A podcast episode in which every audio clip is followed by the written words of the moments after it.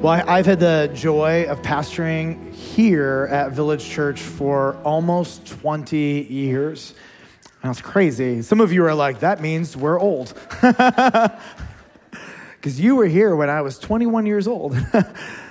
but um, I, I was writing down just so many of the perks and benefits of longevity.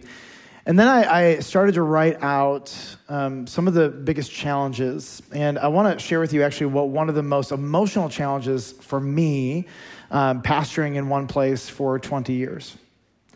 It is seeing many people that I love sincerely struggle with their faith to watch doubts just creep in and they don't know what to do with them. And, and so many people, they keep their doubts in their own heads and their own hearts and they don't process out loud. So it's just them and whatever cultural influence is helping them work through it. And most often, that's not for their good or the glory of God. What has been even more challenging that, than that has been watching many people not just struggle, but abandon their faith altogether. And so, what happens when you're in a, an area for a long period of time is that you're around those people. And, and you get to see their life and you get to see the actual implications of them giving their heart, their mind, their soul, and their body to the ways of this world. And, and all of you in this room, I am positive, if you love Jesus, you know someone in your family or your friendships or in your circle, and, and you've just watched them move from being kind of in the orbit of Christianity to giving themselves over to the world. And it just, it messes with your heart because you love them and it's an excruciating. And so I've wondered is it possible to develop uh, some kind of discipleship strategy to inoculate particularly young people from some of the most unnecessary doubts and struggles because what i find when i hear so many particularly young people's doubts and struggles the answers are simple They've been tricked by so much ridiculous, illogical, nonsensical, non fact based propaganda. And so, if we can like train them younger, what does it look like to help them see the best arguments from opposing sides and train them to think biblically? And so, like, this has been a passion of mine. And so, over the last four years, our staff have been working to develop a very simple, cohesive strategy. And, and we had to answer a whole bunch of questions, but one of them I want to share with you is this What are, what are the primary causes of spiritual doubt? And there were four that came up more than anything else. I want to share these with you. Number one is suffering. And if you are a false Christian, like if, if maybe you're a Christian on the outside, but you've, you have never really trusted in Christ, maybe it's you're a cultural Christian, nothing will root you out quicker than suffering. And if you're a true Christian, nothing will expose the darkness and the depths of sin that is still in your heart like suffering. Suffering is exposing. And every one of you in this room, if you have not suffered in a big way, just wait because you don't get to get to the end of your life without suffering. And so, what suffering does is this weird curse and a gift. It's a curse because it's miserable, but it's a gift because it shows you immediately what is inside of your heart in a way that no other human experience does. But what happens when people suffer is most people, for a short period of time, Christians, may wag their finger at God. If you loved me, where were you? How could you? Etc. But, but a true Christian, inevitably, the Holy Spirit is going to rein that in, and you're going to bend the knee to the suffering that the Lord has either allowed, ordained, or permitted in your life. If you're not a true Christian, what actually ends up happening is the bitterness towards God grows and grows and the wagging of your finger never stops, and inevitably it just kind of pulls you away. The second primary cause of spiritual doubt is unanswered questions. Doubters and doubting hearts require answers. Like this, this is my nature. I'm a doubter, I'm a skeptic. And I will investigate and investigate and investigate until I get the best answer. Some of you have the gift of faith. Your, your belief comes easy, and the rest of us are frustrated with you, but we love you. what I found, though, is, is that as I research and I hunt down answers to big questions, that the Bible and its context and the history of Judeo Christianity have provided incredible, actually, the best, most logical word rooted truths and most people just don't know where to get them which is why all the way back in 2015 we started village church q&a podcast. Many of you know the melody. You know? And like 700 years later we or 700 years 700 episodes where am i? 700 episodes later we moved to video because the questions are unrelenting. And, and just when you think you've answered everything people have more questions and one of the best things that we can do is honor people's questions and then open up God's word and then show it to you and say, like, look at God's word. It is good and right and true. And then when they say, but what about, we honor the but what abouts and we dig in d- deeper into those because here's the deal. The, so many young people, they just don't have their basic questions answered. So when suffering, other things come, it draws us away. Here's the third primary cause of spiritual doubt. It is idols of the heart. An idol of the heart is basically something that you love more than God. And you guys already know this. Like if you're a Christian, this is this is Christianity 101, gospel 101. Our hearts are evil and rebellious and they push God away, and that evil and rebellion needs to be overcome by the love of God through the gospel of Jesus Christ. But we are rebels. And when you trusted in Christ, did he get rid of all your idols? No way you're not even aware of most of them. Like they're still there, and the Lord in His grace has not shown you the full scope of the idolatry that is resident inside of each of our hearts. This is why Jeremiah 17 9 says, The heart is deceitful above all things, and it is desperately sick. Who can understand it? Now, you, you, if you've been around long enough, you've heard me give this speech a thousand times. The heart does not want your mind to know what's going on. So, who does the heart deceive? You, your mind. And so the heart is always up to something, chiefly protecting its idols. And here's what it does not want it does not want the mind to know what's going on really. And so here's what here's how I know what's in control of your life. It is not by what you tell me your intentions are. I know what is controlling your life by what you do because your behavior is driven by your heart, not your intentions.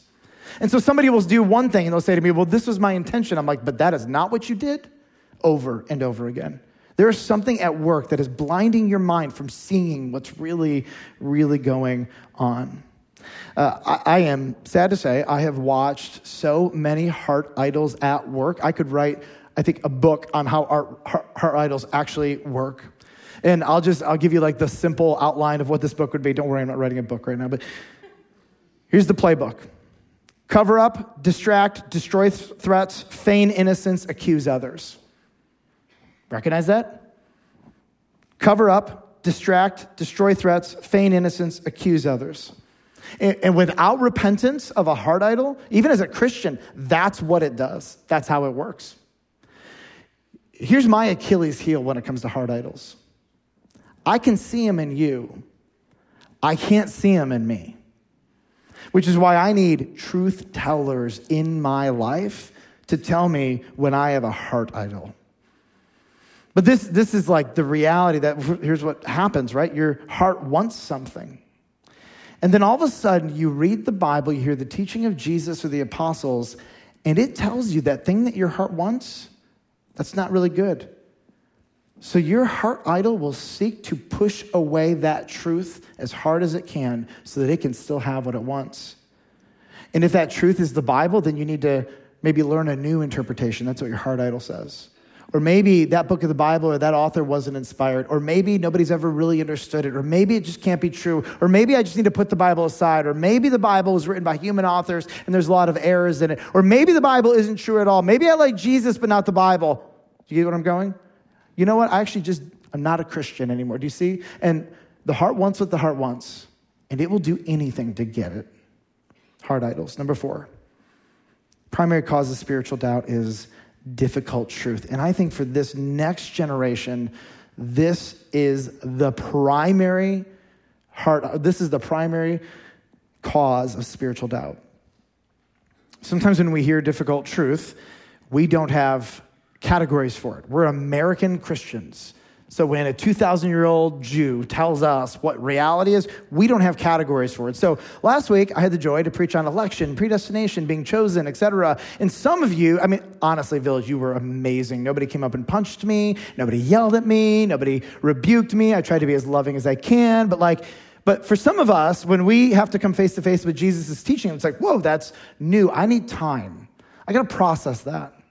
And that's, that's really challenging. And sometimes Jesus says things that are just offensive to American logic. And so last week I had the joy to get up and talk about that. But when, when there's hard truth, and not only does it contradict American logic, but it goes after your heart idol, naturally doubt ensues, and then people push away Christianity. Well, why doesn't Jesus agree with modern blank theory? He's not concerned about that. Jesus is teaching what is true and objective for all of eternity, not modern theories that come and go. And so here we are. We have these difficult truths, and young people hear it, and it tells them, you can't have everything your heart wants. And we get mad because it's hard. And I got to tell you, uh, again, I'm a pastor, so I'm supposed to be holy. My heart wants terrible things. And the Bible regularly tells me no. And so I have to say, yes, Jesus, you have given me truth, hard truth, through the Word of God. And it, it is in opposition to my heart's desires. But my heart isn't God, God is God. And so my heart needs to bend the knee to God. That is really hard truth. Right, right there, there are some people who are here right now or going to listen to this later, and they're going to go, I'm not ready for that. And I get that because the heart wants what it wants. Let's play a game together before we move on. Um, I, I want to go through these four things, and I want you to identify which one of these four things has caused the most doubt in you. Now, if you are one of those really awesome pe- people who are like, um, I never doubt, I have perfect faith, sweet. Hypothetically, for you, if there was going to be one of these four that were going to catch you up, which one of the four would it be? At the end, I have a prophecy, and I'll tell you a little funny story about the prophecy, but I, I, there's something I think is going to happen, and we're going to test it out. You ready? Okay, so I want you to raise your hand if the primary cause of your personal spiritual doubt is or would be suffering. Raise your hand. It's great. Actually, very consistent with first service so far. Uh, raise your hand if unanswered questions would be your primary cause of doubt. All right, good. All right, now raise your hand if idols of the heart would be your primary cause of doubt. Wow, okay. Holy moly. This is a bad church. Just kidding. All right. Raise your hand if difficult truth is going to be your primary cause of doubt. Okay, you're going to die when you hear what I just wrote. Okay. So I made a prediction. And I want to just tell you my prediction was so wrong. like, okay, I'm going to I'm going to read it to you verbatim and then I want to read to you something somebody wrote to me after second service. All right. Prediction. Heart idols will get almost no hands raised.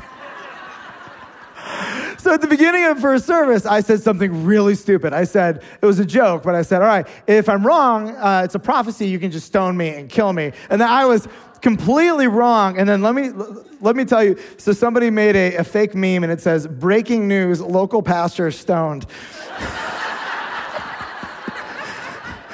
Pastor Michael Fueling, 42, I'm 41, I'll be 42 next week, but was stoned during the 9 a.m. service at the Village Church of Bartlett this morning.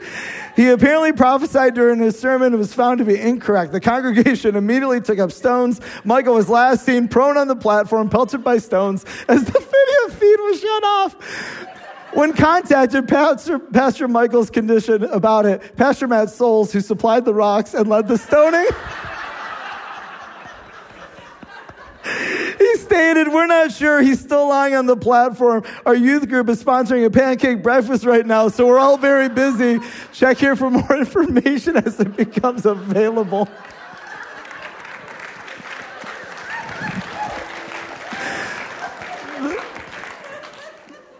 that that was the greatest text I've ever received between services in my entire life. Lord Jesus. Open up your Bibles to John 6 33. So I shared with you last week that John 6 is hands down the most controversial chapter in all the Gospels. In fact, the, the things that Jesus teaches in John 6 have led to very significant, significant arguments for 2,000 years amongst Christians. Uh, last week, we talked about Jesus' unrelenting agenda to make sure that you understand everyone in hell is responsible, nobody in heaven is responsible for their salvation. That tension alone is just is very challenging. So, the end of John 6, here's what we learn. We learn that Jesus is teaching in a synagogue in Capernaum. So, everything from around verse 33 or so on, this is all taking place in a synagogue in a city called Capernaum. So in John 6:33 in this synagogue this is not a normal day because if you remember Jesus just fed the 5000 but that's 5000 men as they count there was probably between 15 and 20,000 total people. Well, Jesus, earlier in John 6, he goes across a river, he gets to Capernaum, and the crowds are following him because this Jesus is able to do miracles and he fed them and they're getting hungry again. So here you are, you're Jesus, you're in a synagogue, and thousands of people show up. Now, if you are the Pharisees who created and generally oversee the doctrine and practice of synagogues, are you excited about Jesus showing up and thousands of his followers? You are not pumped. You already don't like the guy. You'd like to kill him. You've been working, conspiring behind the scenes to end his life. And so here you are. So this is sort of like some rock star preacher showing up at Village Church last second and then 2,000 people being here. And those of you who attend here, you're like, we can't even get in the parking lot because of this guy. That's sort of what it probably feels like to the Pharisees. And Jesus, as he steps back and he observes this crowd, there are basically three kinds of people. And one of the perk of omniscience, uh, perks of omniscience is that you see past people's words and you can see right into their hearts.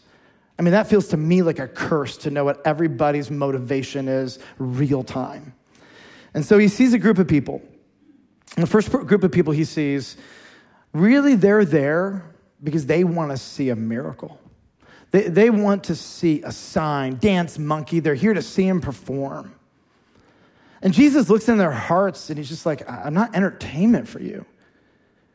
Now, I'm able to do incredible things and I wanted to feed you and you were hungry and I want you to have every single fighting chance to know who I really am and believe in me, but like, you are not here for the right reasons. And then he looks out and there's another crew of people. In fact, in the book of John, he calls this group the Jews. And the Jews is like a, a four letter word for John. Typically, what it represents actually is the Pharisees and their entire tradition. And, and so they're there at this synagogue. And, and here's what he knows he peers right into their hearts. And here's what he, he sees they want to kill him. In fact, what they want to do is they want to catch him saying something heretical so that they can have every legal justification to stone him to death. And then you have a third group. And you, you realize by the end of John 6 that this third group is probably the minority. And they are, they're the ones who just, they believe and they want to know Jesus and they want to be around him. And so we're going to watch. Jesus is going to do something I think really fascinating. And by the end of this chapter, everyone is going to be laid bare and exposed. So look at John 6:33. And as we read there, you're going to notice an unusual but dominant theme in John 6, and it's the theme of bread. Verse 33 For the bread of God is He. The bread of God is He who comes down from heaven and gives life to the world. They said to him, I love this, Sir, give us this bread always. All right. For the bread of God is He. And that tells us that the bread of God is not an actual loaf of bread, but it is a person. This is going to become very important because to understand how this chapter ends, we need to just nail down this fact. Does Jesus believe that there's a person who's going to become bread? No. Does Jesus believe that there's a loaf of bread somewhere that's going to become a person? The answer is no. All right. 35. Jesus said to them, I am the bread of life. Whoever comes to me shall not hunger, and whoever believes in me shall never thirst. Uh, go down to verse 48. He says this again I am the bread of life. Your fathers ate the manna, that's a special kind of bread, in the wilderness, and they died. And so the manna bread, it satisfied them for a little while, but then they needed more of it. Now, can we just agree again on something really important? Does Jesus believe that he's a loaf of bread? No. Again, you might think I'm just being like patronizing and condescending. I am not. This is going to be very important. Jesus believes that he is the bread of life. Now, this is called a metaphor. And as you grow up, you learn that when people speak in metaphors, they're not speaking literally. This is, again, very important. We go to verse 50.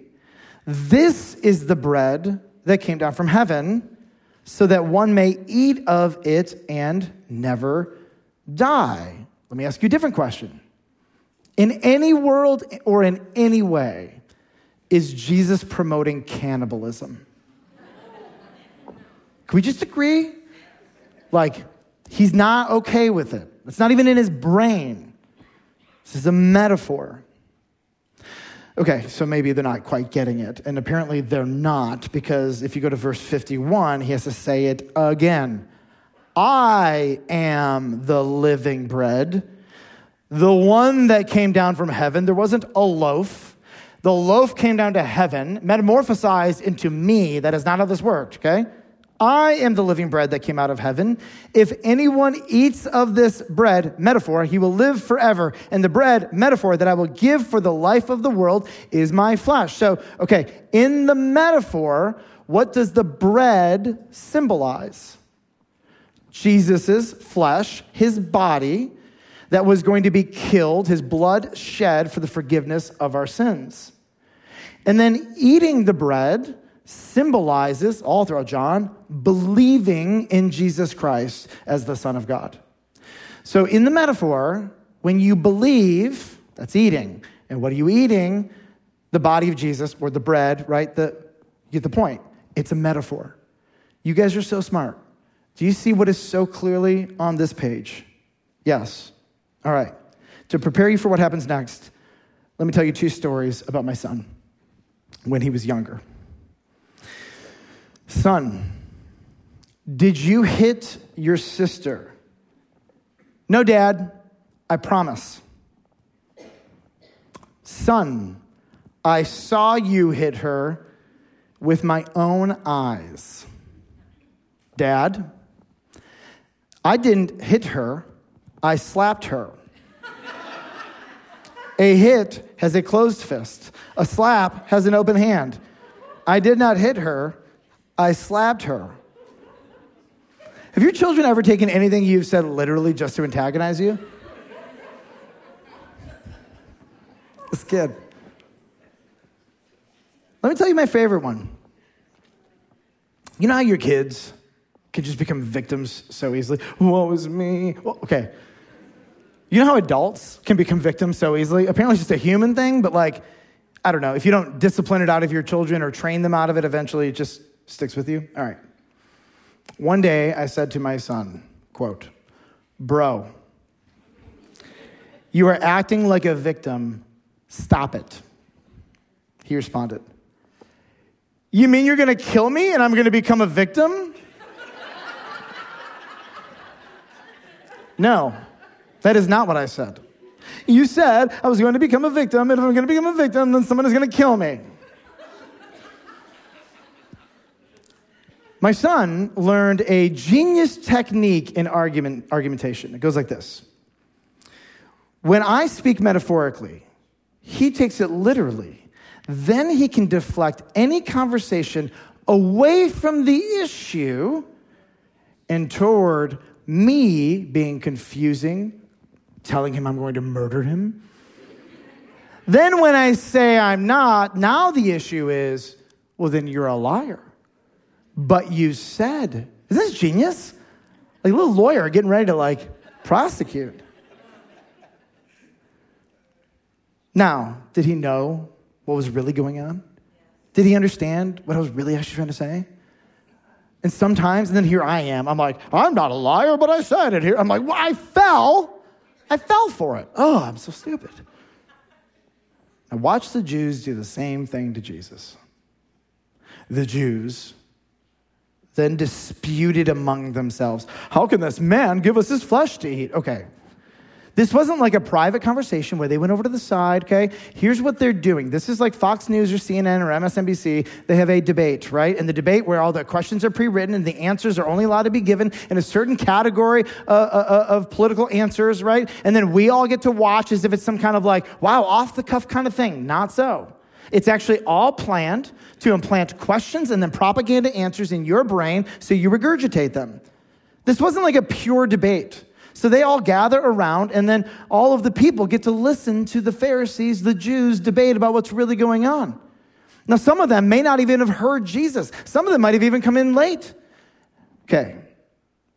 Did Jesus maybe literally talking about eating his flesh? We're about to wait. Is he implying it? Well, literally, maybe, but metaphorically, not quite. So the debate goes on, and the debates are manufactured. And, and here's what the Jews are trying to do they're trying to catch Jesus so they can kill him. Here's their basic mind. Well, Jesus, literally, you said that you have to eat this flesh and drink his blood, and drinking blood is against the law. Therefore, Jesus is a lawbreaker and we should kill him. Is that at all what's going on in reality? No, not at all. This is ridiculous. What I appreciate about Jesus in this moment is there comes, there comes a time when you know that any truth given to an enemy is going to be used against you. It will be ripped out of context, and you will be slandered, and they will use it to achieve their ends. You know this, right? So Jesus looks and he sees a bunch of religious leaders all in the house of Pharisees, theologically speaking. He sees the crowds who just want entertainment and a sign. He sees the Pharisees themselves who want him dead and they're trying to trick him. And then there's a few who just want to know Jesus and believe in him. So, what do you do in this moment? What do you do when you're in a moment where you have to respond? And quite honestly, it feels like there's no way to win. Sometimes you need to get wisdom in these moments, but sometimes you just need to shut your mouth and be quiet and walk away. Sometimes the stakes are high enough that you need to do what Jesus did. And I want you to watch what he does because it's really important. Jesus is going to take what they're interpreting it and he's going to double down. Let me give you an illustration of what it. I don't remember how I responded to my son when he said the whole murder victim thing, but here's what I imagine I might have said, maybe if I was having a bad day. You're right. I'm totally going to murder you. When you go to sleep, keep one eye open because when you get, you're going to be a victim in the morning. That's right. Sometimes, sometimes you say something so literal when people do this to you that even your response is so off the wall that it's an implicit rebuke. You know what I'm saying? So here's what Jesus is going to do He's going to double down on this teaching. And I think if I could watch this, it would be hilarious. All right. You ready? Verse 53. Jesus said to them, Truly, truly, I say to you, unless you eat the flesh of the Son of Man and drink his blood, you have no life in you. Hmm. If that was it, okay, metaphor. He goes on, verse 54. Whoever feeds on my flesh and drinks my blood has eternal life, and I will raise him up on the last day. Is he done? Oh, he is doubling down.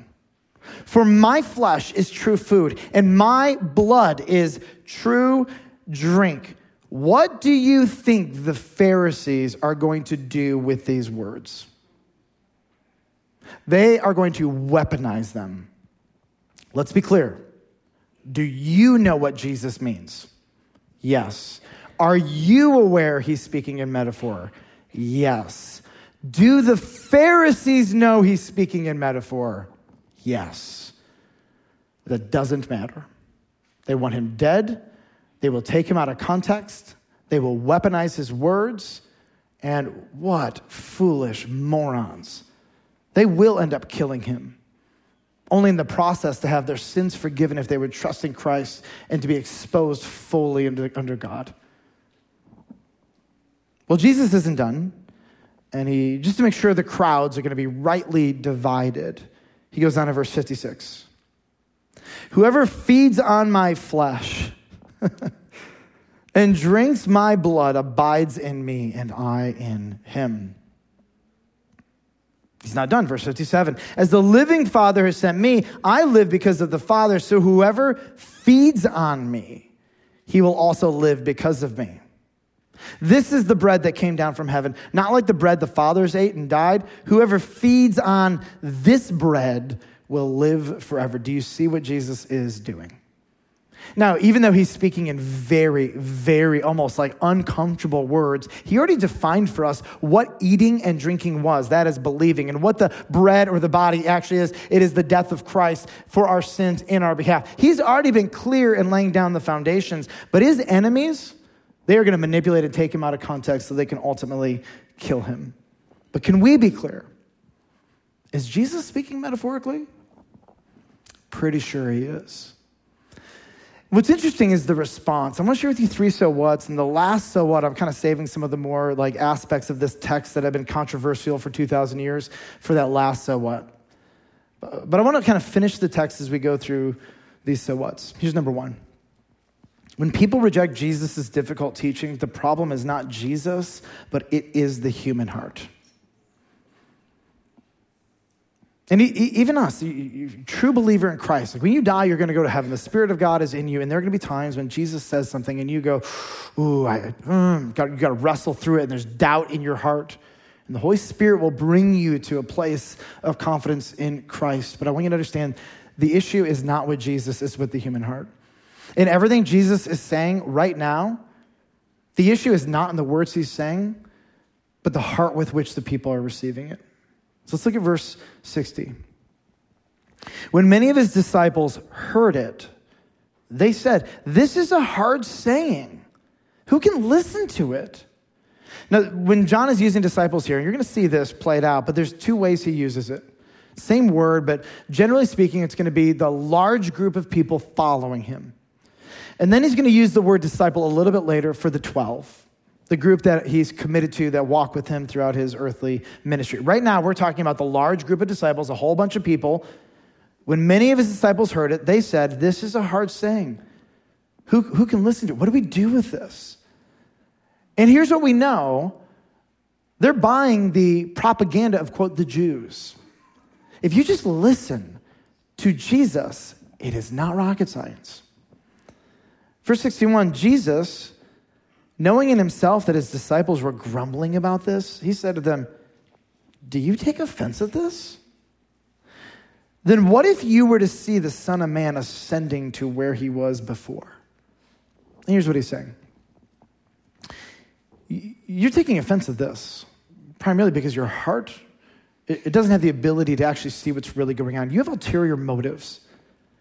One day, you're going to literally watch me ascend into heaven and it is going to blow your mind.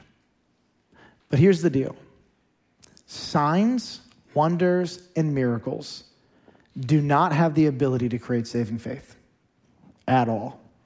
Otherwise, everybody who followed Jesus and saw unbelievable miracle after miracle after miracle would have actually believed in Jesus. And here's what Jesus is saying You don't believe. I get it. But even if you saw me ascend into heaven, literally float off the ground and disappear into the sky to be with my heavenly Father, you still wouldn't believe because the issue is your heart. So then he says in verse 63, just validating the point. It's not signs and wonders and miracles and ascensions that actually create faith and spiritual life. He says this it is the Spirit who gives life, the flesh is no help at all. The words that I have spoken to you are spirit and life. Verse 64 But there are some of you who don't believe, for Jesus knew from the beginning who those were who did not believe and who it was who would betray him. And then he says in verse 65, This is why I told you that no one can come to me unless it is granted to him by the Father. You want to go deeper there? Go to last week's sermon. And... So, what number two? When a, when a true believer hears something hard, we give Jesus the benefit of the doubt. I need you to hear how this story ends because I am just so in love with how Peter responds to Jesus.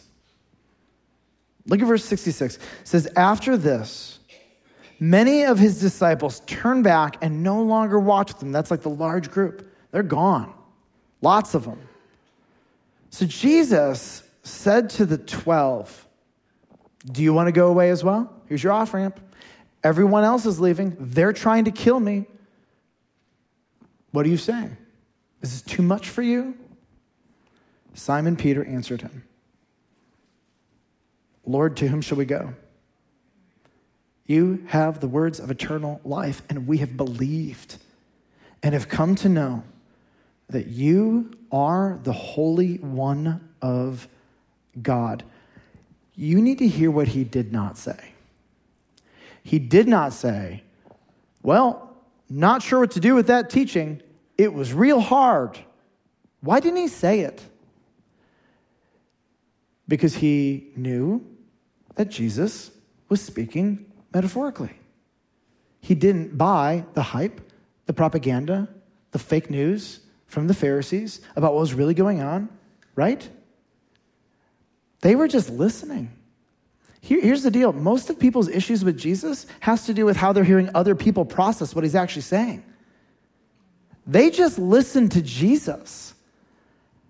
And everyone else is like, oh, eat in the flesh and drink the blood. And they're like, that's not what he was me. And so they gave him the benefit of the doubt because they paid attention.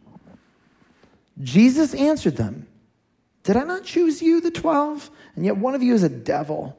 And he spoke of Judas, the son of Simon Iscariot, for he, one of the 12, was going to betray him. And it's just doubling down of the signs and the wonders, all that stuff. And even sometimes there is somebody who on the outside perceives or to be a true Christian. And over time, maybe through greed like, like Judas, maybe through suffering, the real state of their heart is exposed.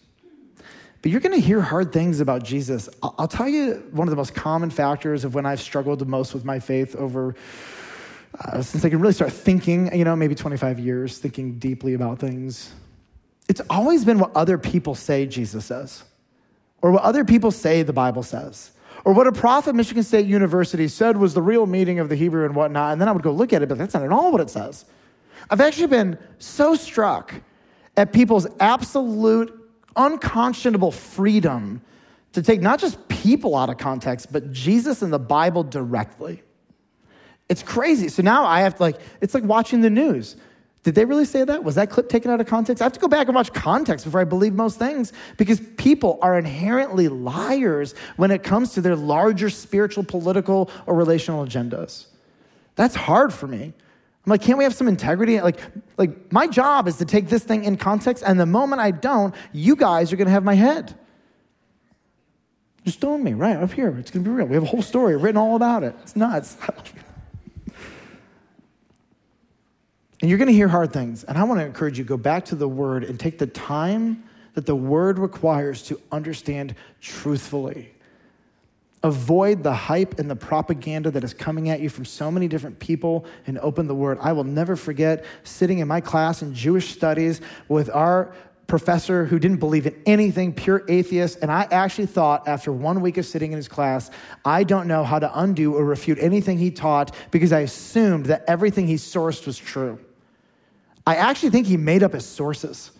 I don't think he tried that hard because it took me one week with the help of a pastor to actually get to original sources, which were accessible in 1999, let alone today, to realize the guy actually must have been quoting somebody who quoted somebody who quoted somebody that wasn't even rooted in history. And yet, here I spent a week of my life saying, Have I totally messed up? Have I given my life to a stupid book and a dead Savior? And all I had to do was get a little help to get underneath some of this stuff. And so, what I've learned is always give Jesus and the Bible the benefit of the doubt. And he has never failed me. And the word, in its context, has proved to be helpful and true over and over and over again. All right, the last so what? This is going to feel like a little bit out of the blue, but let's go for it. This is not about communion. Did you see communion anywhere in this text? This is not a Seder Passover meal where the Last Supper actually took place. There, there is no four glasses of wine like in the, in, the, in the Seder, the communion cup we celebrate. It's the third cup of wine of four. It's called the cup of redemption, where Jesus said, This blood is the new covenant, right? That whole section right there. That is actually a part of a, a Jewish Seder meal celebrated at Passover. There is nothing here about communion. And why am I telling you this? Because so many of you grew up in traditions where this text was taken to apply to what happens when we partake of communion. And meaning has been imported to it for some reason. We can talk about that later, but meaning has been imported to it that is found nowhere in John 6. In fact, like we're a year away in John 6 from the Last Supper, like a year away. There's been no talk of this whatsoever. And so, what I want you to understand is that when we come to communion, the amount of historical baggage put onto this is unbelievable. All right, so I'm going to say a couple things. I want to help you understand a little bit of context and history to this, and, and then I, I invite you. Like, I love dialogue. You know, let's just talk it out. But I, I think there's some really helpful things. In Roman Catholicism, there's a doctrine called transubstantiation. That's a big word, but at the end of the day, here's what it means it means that when the priest performs certain rituals over a glass of wine and a loaf of bread, that the bread metaphysically, not literally, but metaphysically changes to the actual body and blood of Jesus, but not literally, but metaphorically, but literally. Okay? I want to read you from the Council of Trent towards the end of the 16th century. Uh, this is um, an authoritative document of the Roman Catholic Church, but I want you to hear this. Because Christ our Redeemer said that it was truly his body that he was offering under the species of bread. It has always been the conviction of the Church of God, and this Holy Council now declares again that by the consecration of the bread and wine, there takes place a change of the whole substance of the bread into the substance of the body of Christ our Lord, and of the whole substance of the wine into the substance of his blood. This change the Holy Catholic Church has fittingly and properly called transubstantiation. So later, Jesus will say, This is my body. And I think we've learned by now that when he says this, he's not speaking literally, he's explicitly speaking metaphorically. He is no more bread than he is a door. And so we understand this intuitively. But some of us have grown up in environments where our salvation was connected to communion. So I grew up Catholic. I'm not picking on it. I mean, I just what I want you to understand is to be freed from things that are not true. That is the heart behind this. So here's, here's what happens. You grow up and you are taught salvation happens through three things Number one, faith in Christ and his death and resurrection. Amen. Number two is the accrual of good works. And number three is participation in the sacraments.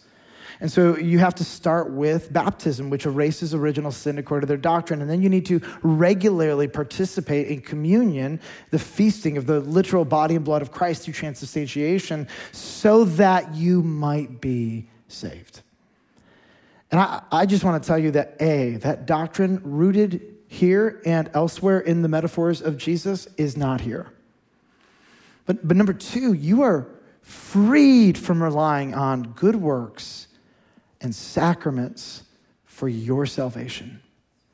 The teaching of Scripture is that salvation is not for those who are good enough, but for those who have solely trusted in Jesus Christ for the forgiveness of their sins who believe in his death and resurrection for their sin and their behalf.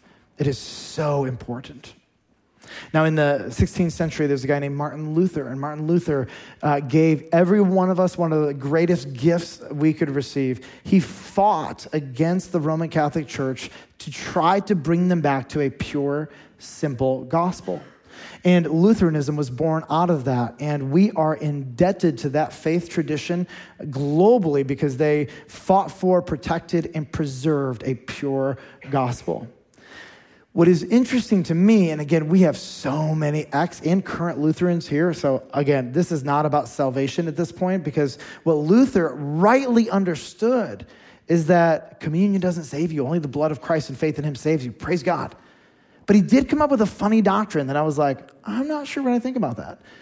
And the doctrine is called consubstantiation. And basically, if transubstantiation means the substance transformed, transubstantiation, con means it's with, under, and through. And so it was like, you know, you grow up with something your whole life, you don't really want to let go of it, and you're like, ah, I still want it to be true, kind of. So he, he kind of took, took a little bit of that, but now what he said is that is that the body of Jesus is in, through, and under. The presence of God is all throughout. So when you're partaking of it, you're partaking of the body of Christ, but it was, it was a, a less extreme version. But what he did is he separated it from salvation. I'm so thankful for that. And so if you're Lutheran, you typically have no connection between communion and being saved. But there is this like very real sense that it is very sacred and the presence of Jesus is in, through, and under it. My challenge, my concern is that nowhere is that in the text when you understand Jesus is speaking in metaphor. Now, if you believe that the presence of God is in, through, and under it, is that going to like harm your salvation? Not at all. In fact, are you probably even going to take it a little more seriously than some people who don't believe that do? Pro- probably. But at the end of the day, here's what happens in, in communion. When, when you just listen to the writings of Jesus and Paul, they say, Do this in remembrance of me. This is a memorial, so that when the people of God come together, we don't partake of communion to be saved. We don't partake of communion to be closer to Jesus. We partake of communion to root our minds and our hearts every time we gather in the gospel of Jesus Christ. We remember because our souls need to be reminded that we are sinners and our hearts are rebellious. And if it were not for God pursuing us through Jesus Christ's death and resurrection, we would never be saved. And so, as we come to the communion table, we want to continually reaffirm your heart, your soul, and your mind need regularly to be reminded of the gospel. Some of you are going to go home later and you're going to think, oh, God will like me if I'm good enough. God will like me if I'm good enough. And, and the way this manifests in communion is people will say, I can't take communion this week because I've sinned, because I wasn't good enough, because I didn't perform some arbitrary standard of goodness. And there are people regularly who won't touch it because of what they've done this last week. And I just want to look at people and say, nobody takes communion because they're good enough. We take communion because we are wretched sinners who need to be reminded that the blood of Christ covers us every single day. Some people come to the communion table and they think to themselves, uh, God could never love me, I'm never quite good enough, etc. And whatever, whatever the brokenness is, the gospel kind of recenters us and says, we're all sinners together, and all of us were saved in the same way by faith in Christ who pursued us in his death and resurrection. It neutralizes all of this stuff and just centers us every time we come together. And it reminds us of what binds us together more than anything else, which is not our good works, and it is not Village Church. It is not your pastors, elders, or deacons. It is Jesus Christ. And so as we get our brains around this, we all, we are all idolaters and we all, we need to be centered. And so when we do this, we do this in remembrance of what Jesus has done for us. Not to be saved, not to be closer to God, particularly like as if we're consuming Him, but to remind our hearts of who He is. And so I can't think of a better way to end a sermon on eating the body and flesh of Jesus and drinking His blood than partaking of communion, remembering that He was not talking about communion when He said that. He's talking about belief. And so if you have believed in Jesus, then I want to invite you to partake of communion with us. If you have believed in Christ and his death and resurrection on your behalf, I want to invite you, let's celebrate together and remember what God has done for us. If you are one of my many Lutheran friends and you're like, yeah, I still believe in consubstantiation, awesome. Let's partake together and remember together what God has done for us in Jesus. Uh, you, you, may be here and you're like, yeah, listen, I don't believe you. Um, I don't know what to do in communion. I don't believe Jesus. Uh, my, my simple ask is don't partake unless this morning you're ready to trust in Christ. And it, it, it may be something Jesus said or we said or something we sang sparked in your heart and you just realized for the first time like i need to personally trust in christ. I've never done it. I need to be saved. I believe jesus died on the cross for my sins and was raised from the dead maybe you've never asked him to forgive you and save you. May today be the day and if you are ready to do that when we partake of communion partake with us. And let your partaking be your nonverbal proclamation. You believe in Jesus, crucified and risen for your sins. So here's what we're going to do. We'll have a time of silence. And in that time of silence, um, or in the song afterwards, you are welcome to get up and get elements if you have not gotten them on the way in. They're going to be over to my right. There's a column over to my left as well, and in between the double doors. What I want to ask you to do is to hold on to the elements until we're done singing. So we'll have a time of silence. We'll sing together, and then we're going to partake of communion. And the reason we partake together is because we are all sinners, and we are all saved in the same way. And we all need faith in the blood of Christ, and it's a symbol of our unity that is in Jesus Christ. So if you'd wait to the end, we're going to partake together. Let's have a time of silence with the Lord.